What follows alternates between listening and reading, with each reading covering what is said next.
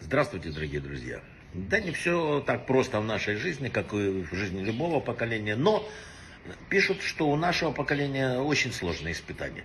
От поколения к поколению все больше развиваются там всякие науки, новые возможности, э, чтобы использовать этот мир для пользы человека, для его удобства.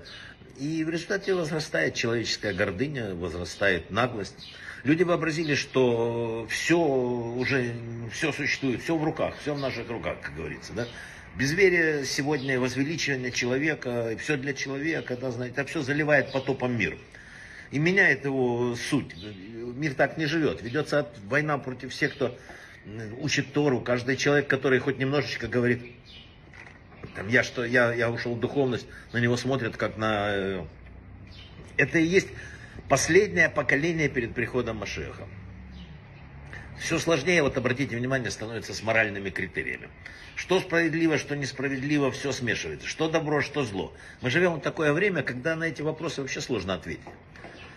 Поведение одной группы людей там э, может оказаться прекрасным на других и неприемлемым для третьих и так далее. Нет универсальных сегодня одобрения модели справедливости и несправедливости. Все размыто. Сегодня так, да, вне духовного компаса Торы получился такой мир, который получился. Я короткую притчу расскажу. Отец и сын шли по горной дороге, и вдруг сын споткнулся и крикнул там, а, там. Неожиданно услышал такой же крик с горы, а, а, удивленный сын прокричал, ты кто? И голос ответил, ты кто? Что ты от меня хочешь? Он тут же, что ты от меня хочешь? Рассердившись, он кричит, ты трус, там э, сын думает, что кто-то не хочет выходить. Голос также ответил ему. Со слезами на глазах ребенок подбежал к отцу, говорит, папа, там, папа улыбнулся, э, громко сказал, ты чемпион. И голос там, слышит он, ты чемпион. Ребенок был очень удивлен. Люди говорят, это эхо. Отец ему говорит. Но по правде говоря, такая наша жизнь. Она возвращает нам то, что ты даешь ей. Наша жизнь – отражение наших действий. Все, что мы говорим, делаем, думаем, возвращается к нам. Поэтому, если хочешь увеличить любовь в мире, дари любовь своего сердца другим. Ты хочешь лучше жить, ну делай так, что лучше относись к другим. Так написано, любое наше действие, мысль, слово влияет на материальный мир и вообще на все творение.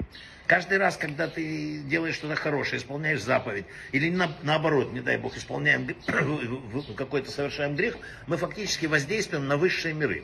Мы запускаем, да, один человечек запускает вот эту систему, которая в свою очередь крутится и воздействует на нас.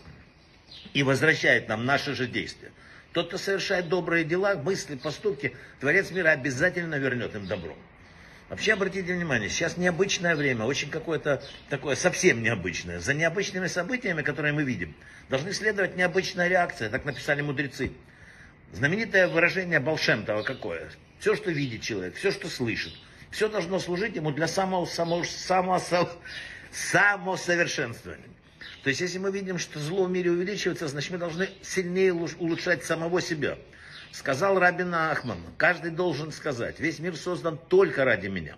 Получается, что если мир создан ради меня, то мне нужно все время присматривать за ним, исследовать ход исправления мира, восполнять недостатки, молиться за них. Это наша работа.